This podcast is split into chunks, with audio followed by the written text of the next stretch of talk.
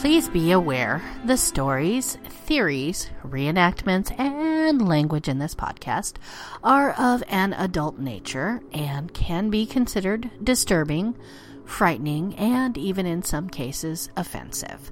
Therefore, listener discretion is advised. You know what? There's adult content ahead. You've been warned. Let's move on. Welcome, my heathens. Welcome to the world of the weird and the unexplained. I am your host, Nicole Delacroix, and together we will be investigating stories about the weird, wonderful, unexplained, eerie, scary, and downright unbelievable.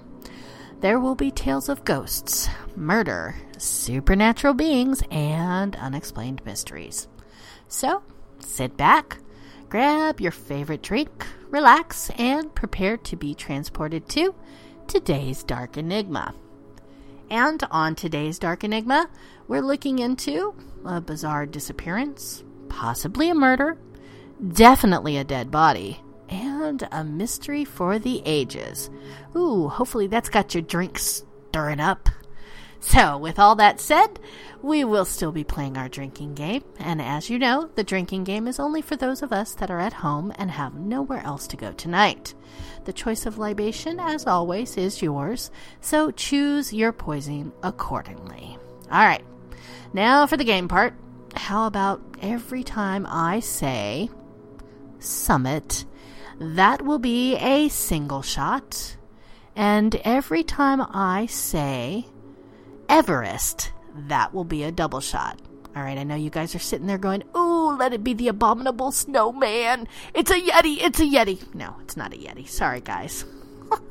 now that we do have the business end out of our way, we can jump headfirst into today's Dark Enigma. So, schedule your Sherpa because we're looking into the mysterious lost expedition to Mount Everest. Few mountains of the world have captured the imagination of mankind quite like Mount Everest. It is a colossal peak that for centuries was seen as one of the last unconquered domains on Earth. Its peak beckoning explorers and remaining just as inaccessible as the face of the moon. The mountain has also claimed its share of victims its sheer size and unforgiving, almost malevolent weather, seemingly conspiring against those who would attempt to conquer it. Among these is an expedition launched in the 1920s, which would aim to be the very first to reach the summit, and which would disappear under mysterious circumstances, spiraling into one of the greatest mysteries of the 20th century.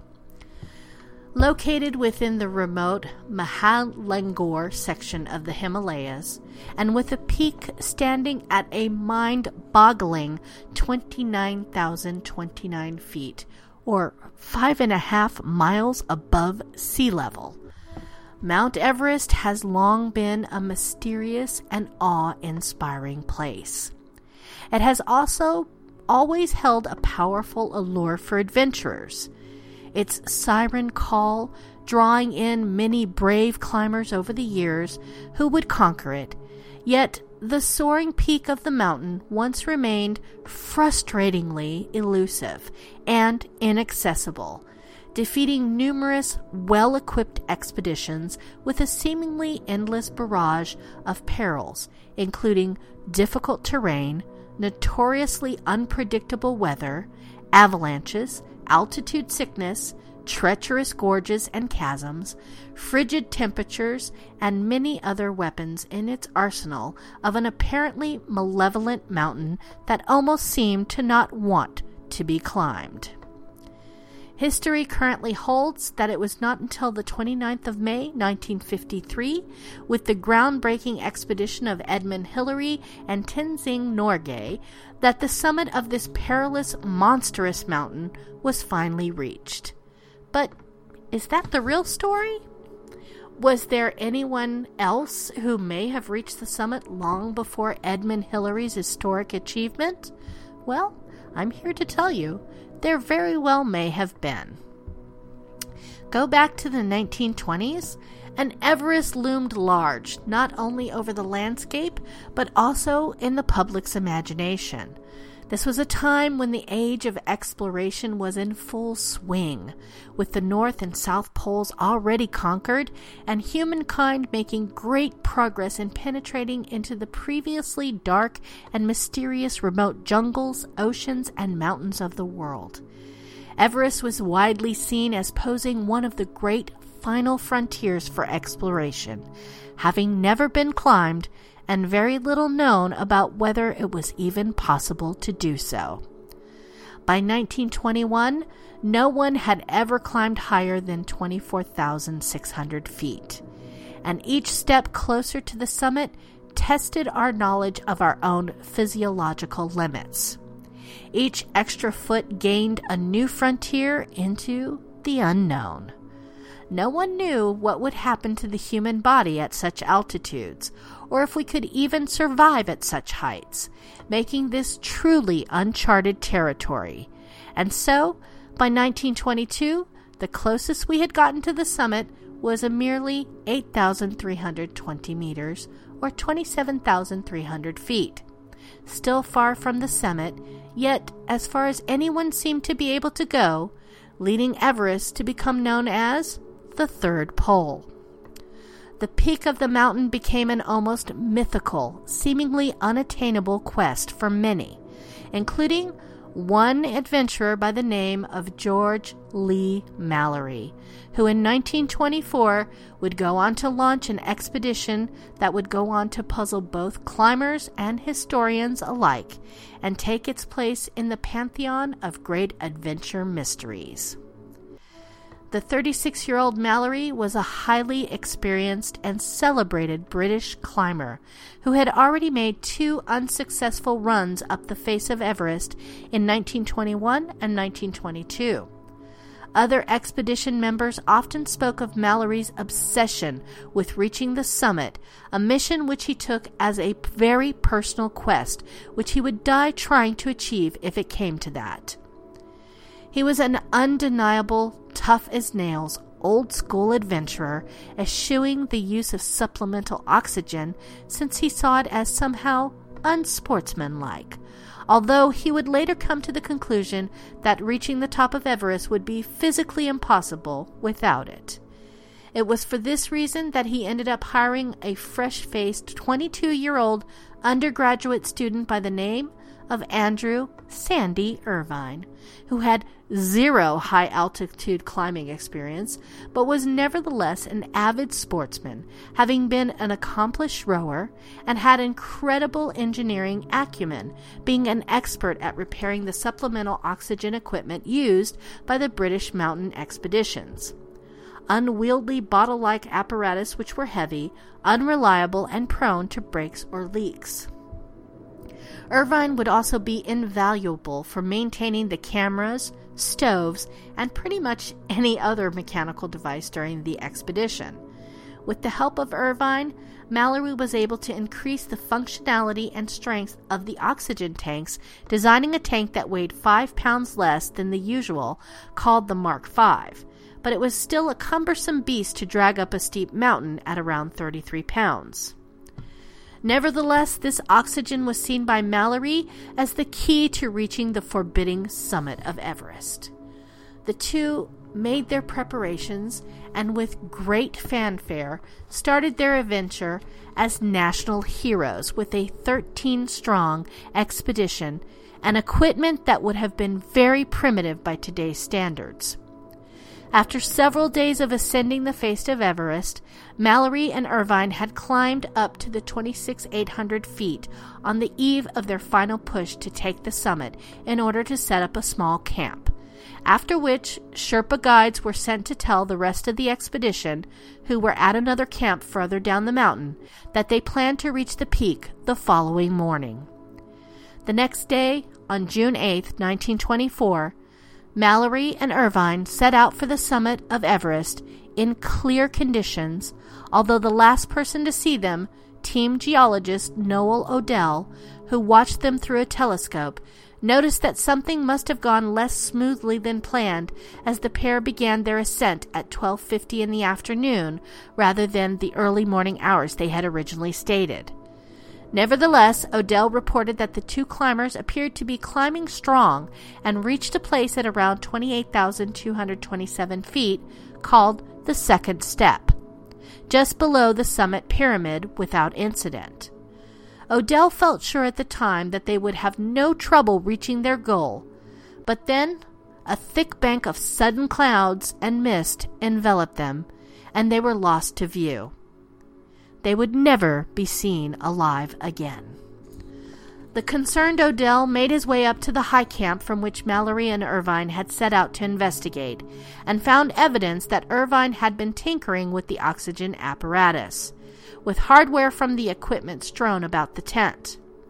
Unwilling to go any farther up the mountain to search, due to a sudden swirl of fierce wind driven snow and mist that had descended upon the mountain, Odell returned to the lower camp and resigned himself to keeping a lookout for the two men.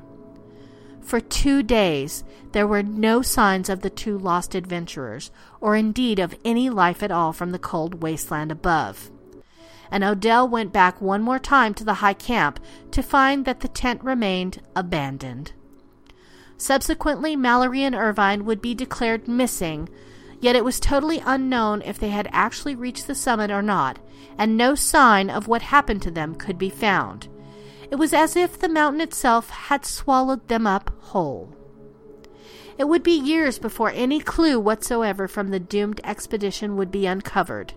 In 1933, a member of the 4th British Everest expedition by the name of Percy Wyn-Harris found an ice axe at around 8,460 meters, or 27,760 feet, which it was determined must have belonged to Irvine due to the characteristic three nick marks that he was known to put on his belongings. The ice axe found, find prompted a good deal of speculation, with various theories thrown about for why it was there, including that it was evidence of the scene of a fall, that it had been dropped accidentally, or that it had simply been placed there to be picked up again on the way back down. No one knows. Another tantalizing clue would be found in May 1991 in the form of an old fashioned oxygen cylinder determined to be from the expedition, but the bodies of the climbers themselves would remain elusive. Over the years, the mystery of the Mallory and Irvine disappearances would draw several expeditions in search of answers, and even Edmund Hillary himself kept an eye out for any evidence of what had happened to them during his own expedition, yet there were no clues, no further traces of the two vanished men. The most major clue of all was discovered in 1999 when the Mallory and Irvine research expedition located Mallory's body, which had originally been thought to be that of Irvine, lying face down, arms, arms akimbo, and with fingers dug stubbornly into the ground as if he were still trying to climb even in death. As well as with a rope around the waist, in a funnel shaped basin around 300 meters below and 100 meters to the side of where the ice axe had been found in 1933.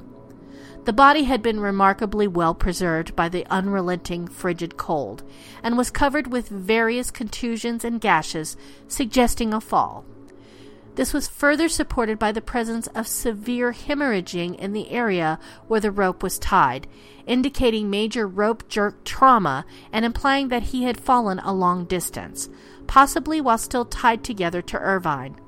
In the forehead of the body was found a large puncture wound that matched the dimensions of what would be inflicted by an ice axe, which led to speculation that Mallory may have been sliding down the rock slope and using the axe to control his speed when it bounced up from striking a rock to hit him in the head and kill him. That the body was found off their intended route and several hundred feet below where the ice axe found in 1933 was located also seemed to indicate an accident. However, despite all of these clues, it is still unclear as to what had actually transpired or what exactly happened in the moments leading up to his death. Although Mallory's body had been found, Irvine's never has. All we have are cryptic sightings and clues. One sighting was made in 1975 by a Chinese climber named Wang Hong Bao, who claimed to have come across what he described as an old English dead, wearing old fashioned clothing and lying on a rock as if sleeping, and with a hole in his cheek at 8,100 meters during the Chinese Everest expedition. Unfortunately, Wang died shortly after in an avalanche before any more information could be obtained. It was most likely not the body of Mallory, as the description just doesn't fit, and so it has been speculated that he had in fact seen the body of Irvine. The body of Irvine has been allegedly seen by other Chinese climbers as well, with a sighting by an expedition leader, Xing Jing, in 1960, and another by a member of the 1960 Chinese expedition, Wang Fu Chao. A Tshering Dorje Sherpa also claimed to have seen the body of a white man in army colored clothing while working as a porter on the Japanese 1995 Nihon University expedition. Dorje would go on to make plans to launch an expedition to retrieve the body, but it was canceled when the proper funding didn't materialize. Yet, despite these clues, Irvine's body remains missing its whereabouts unknown, although there are no shortage of explorers seemingly every year claiming to have discovered its location. Unfortunately, considering the daunting terrain, the large amount of ice and snow cover, and the weather conditions, it's almost a miracle that they ever found Mallory's body, so Irvine's may very well be lost forever. Besides the matter of what exactly happened to Mallory and Irvine, the case offers other mysteries, with one of the most enduring and puzzling being whether they had managed to reach the summit of Everest nearly 30 years before Edmund Hillary. It's a subject which has stirred up a great amount of debate, and for which there is frustratingly little evidence available to help us come to any sort of concrete answer. The terrain is treacherous and difficult, especially the second step, before the summit, a daunting climb even with modern equipment, and Mallory and Irvine had would have been crudely equipped by today's standards, lacking many of the fixed ropes, anchors, and other gadgets modern climbers have at their disposal. They also would have been dressed in gabardine, wool, cotton, and silk fastened with fly buttons, rather than the high tech materials zipped up tight used in later years, casting doubt on whether the clothes of the era would have been adequate to protect them from the frigid, deep freeze temperatures high up in the mountains. Nevertheless, it has been surmised that the gear they had was probably adequate for reaching the summit of Everest, and textile studies at British universities have shown that their rudimentary protective clothing would have been actually surprisingly effective in the freezing conditions. All of this makes it seem that it was at least feasible that Mallory and Irvine may have reached the peak. But the question remains did they? The discovery of Mallory's body did little to cast much illumination on this particular puzzle, as it is uncertain whether he had been on his way up to the summit at the time of his mishap, or if he had been on his way down after already reaching it. However, there are a few clues that actually tend to point towards the possibility that he had indeed reached his goal. One is the fact that his snow goggles were found in his pocket, which seems to suggest he was heading down the face at night, since they would have been necessary in the blinding white of the daytime snow. A nighttime or early evening descent would seem to suggest that he was on his way down from reaching the summit at a late time, which coincides with their unexpectedly late departure. It is thought that if they had not reached the summit, then it would be unlikely Mallory would still be at that high location at such a late hour. Although it could also mean that he was coming down after he had simply given up trying and failing. Another clue is a missing photograph. Mallory's possessions were just as well preserved as his corpse, and there was a photograph of his wife conspicuously missing. This is important, as it was well known that Mallory always carried a photo of his wife with him and had intended to place it at the summit if he ever reached it. The absence of the photograph could mean that he reached the peak and he had placed it there as intended, or it could mean that it was simply dropped or dislodged from his pocket during his fall. Tantalizing clues, yet ultimately inconclusive. Stubbornly. Other series take a more negative route, saying that there is meteorological evidence that, in, that a sudden, fierce storm had descended upon Everest on that fateful day, or that at the very least a sudden fatal drop in barometric pressure had hit, either of which which would have made it impossible for the pair to have conquered the mountain. The evidence, which is held at the Royal Geographical Society, found that at the time of Mallory and Irvine's summit attempt, there had been a barometric pressure drop of 18 mbars, or in layman's terms, a catastrophic fatal drop. Such a steep drop in pressure would have robbed the team of already scarce oxygen and would have subjected them to a profound hypoxic state despite their oxygen equipment. In other words, if this data is true, they would have been done for. And it has been argued that this deadly weather, plus the fact that Mallory and Irvine were heading into undiscovered country and were uncertain of which route to even take, would have conspired to doom their attempts. Others take the circumstantial evidence from Mallory's body, Mallory's expertise and experience, and their close approach to the summit as suggesting they did indeed make it. For his part, Noel Odell the last to have seen the two alive on that fateful day, was confident that they had made it. He wrote in the 1924 book, The Fight for Everest, and I quote The question remains Has Mount Everest been climbed? It must be left unanswered, for there is no direct evidence. But bearing in mind all the circumstances I have set out, considering their position when last seen, I think myself there is a strong probability that Mallory and Irvine succeeded. Yet, for all of the theorizing, no one can really be sure. Perhaps the best chance we ever have of finding out if they had indeed been the first to reach the summit is if either of the two Vest Pocket Kodak VPK cameras the pair were known to have been carrying at the time are found. If Mallory and Irvine had indeed reached the summit, they would have most certainly photographed this historical event with their cameras. Yet neither one of them has ever been found.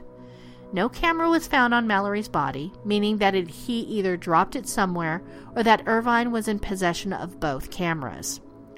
One reason that finding Irvine's body has been seen as so important is that if he had even one of the missing cameras on his person, it could offer final proof of whether they had reached their goal or at least offer more insight to what happened on their ill fated expedition.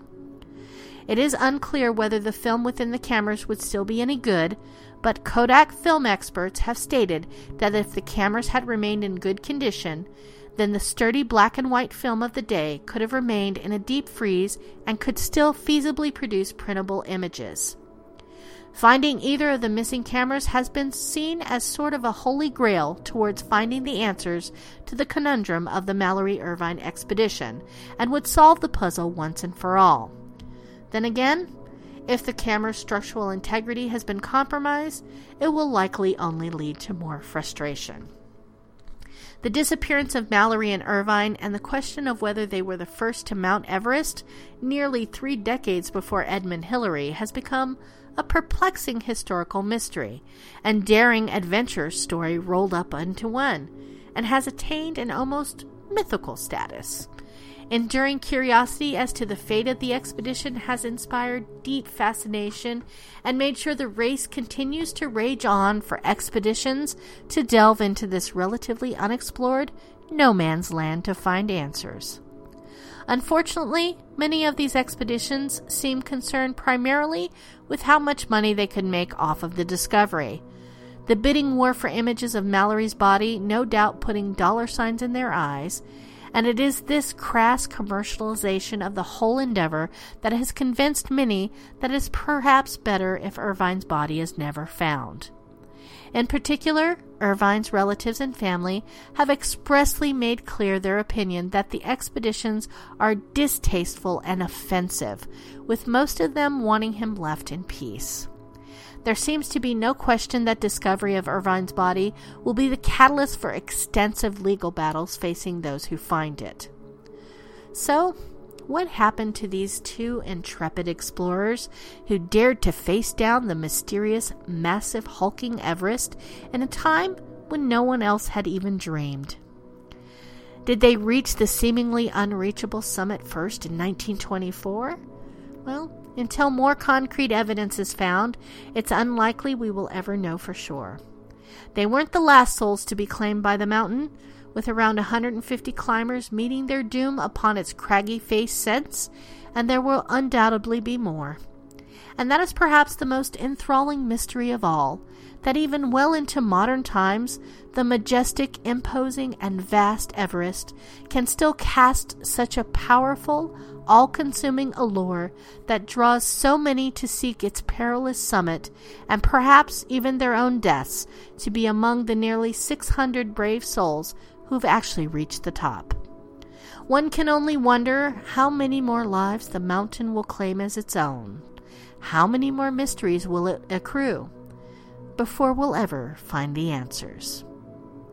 And with that, my darlings, we've come to the end of our episode. And I do thank you for joining me here today. I hope you'll take the time to reach out to me and share your thoughts on what you think. You can always reach me and the show at darkenigmapodcast at gmail.com. And if you have suggestions for any future shows, or you just want to tell me what you think, drop me a line because I do reply to all emails. And on that note, that's all the time we have for you today. I thank you for joining me here on Renegade Talk Radio, and don't forget to tune in next time. And before we go, I wanted to remind you that I am starting another show. It's probably going to be somewhere around the first of the month. I hope you guys will like it. It's going to be quick, it's going to be easy, but it's going to have you thinking of things. As always, I love you, my darlings. See you, my heathens. Mwah, mwah, mwah, We don't sugarcoat shit. This is Renegade Talk Radio. Renegade Talk Radio.